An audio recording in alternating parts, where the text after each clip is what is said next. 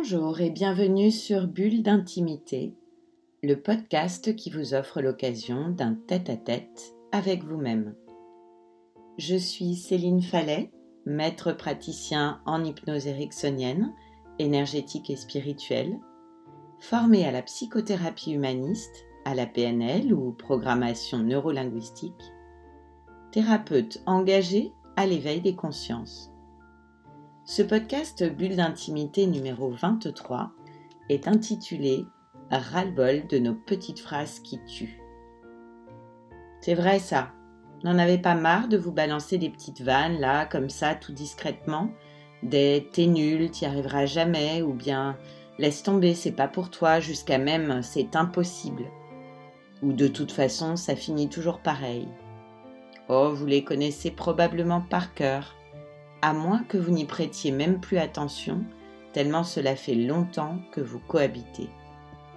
Et pourtant, vous savez qu'elles ne vous font pas du bien. Mais elles continuent à exister, là, quelque part dans votre tête. Vous en avez assez de cette colocation?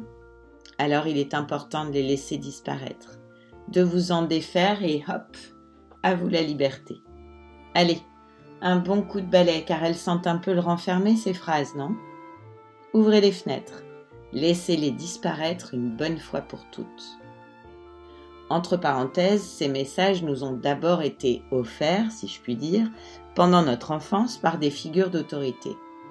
Parents, grands-parents, grands frères, grandes sœurs, professeurs, avant qu'inconsciemment nous les ayons fait nôtres et que nous soyons devenus colloques. Ce qui caractérise ces petites phrases, c'est qu'elles érigent en vérité absolue quelque chose que chacun de nous a pu ressentir à un moment donné dans une situation donnée comme étant vrai. Par exemple, il est possible qu'à un moment donné, vous ayez pu vous sentir nul parce que vous n'arriviez pas à faire quelque chose. Est-ce que pour autant, cela mérite qu'à chaque fois que vous ressentez une difficulté ou que vous êtes face à une situation nouvelle, vous vous balanciez à un t'es nul où tu n'y arriveras jamais. J'aimerais partager avec vous deux points d'attention essentiels. Tout d'abord, l'utilisation du verbe être.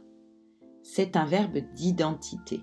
Donc lorsqu'on l'utilise, c'est comme si on ajoutait pour toujours à la fin de la phrase, ou en tous les cas, je n'envisage pas que cela change. En espagnol, il y a la distinction entre le verbe ser, verbe d'identité qui décrit l'essence du sujet, et estar, verbe d'état qui décrit l'état du sujet dans l'ici et maintenant. En français, on utilise le verbe être sans faire cette différence. Par exemple, option 1, je suis nul en dessin, sous-entendu pour toujours, n'est pas tout à fait la même chose que option 2, je le trouve nul mon dessin. L'une vous invite à abandonner le dessin car vous serez toujours nul et vous n'y pouvez rien. L'autre à faire un autre dessin et à vous appliquer afin qu'il ait plus d'intérêt à vos yeux. L'idéal étant l'option 3 où vous vous observez avec le plus d'objectivité possible. Vous regardez votre dessin en reconnaissant ce qui vous plaît, ce que vous avez réussi, et ce qui vous plaît moins ou pas et que vous aimeriez améliorer. J'en arrive alors à mon deuxième point d'attention, les mots qui généralisent vos propos, comme jamais, toujours, rien, personne, tout le monde. Ces mots induisent des généralités et donc des exagérations infondées. Par exemple, je rate toujours la première fois. Ça ne laisse pas beaucoup de chance à la réussite du premier coup, pas vrai? Alors qu'en réalité, qu'en savez-vous vraiment? Ce qui est certain, c'est que cette phrase vous programme et qu'effectivement, il y a de fortes chances que vous ratiez ce que vous faites la première fois puisque vous n'imaginez pas réussir. En synthèse, acceptez votre vulnérabilité, vos imperfections en remplaçant ces phrases qui tuent par des phrases encourageantes et positives. Demandez-vous comment vous pourriez vous y prendre différemment car souvent on obtient le même résultat car on répète les mêmes processus indéfiniment. Alors si vous en avez assez de ces limitations, faites le ménage, aérez un grand coup et puis changez de programme. Soyez ambitieux pour vous-même, dans la joie et dans la bonne humeur. Pour ma part, l'autodérision est un mécanisme très aidant qui me permet de relativiser rapidement ma déception ou mon découragement. Allez vers votre risque avec légèreté et vous déplacerez des montagnes avec le petit doigt. Changez nous-mêmes pour que notre monde change. Nous sommes les architectes de notre réalité.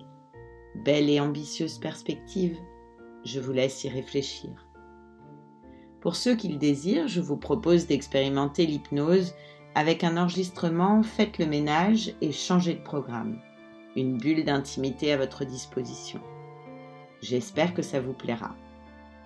Bulle d'intimité, le podcast qui vous offre un rendez-vous en tête à tête avec vous-même, c'est chaque vendredi, là où vous avez l'habitude d'écouter vos podcasts.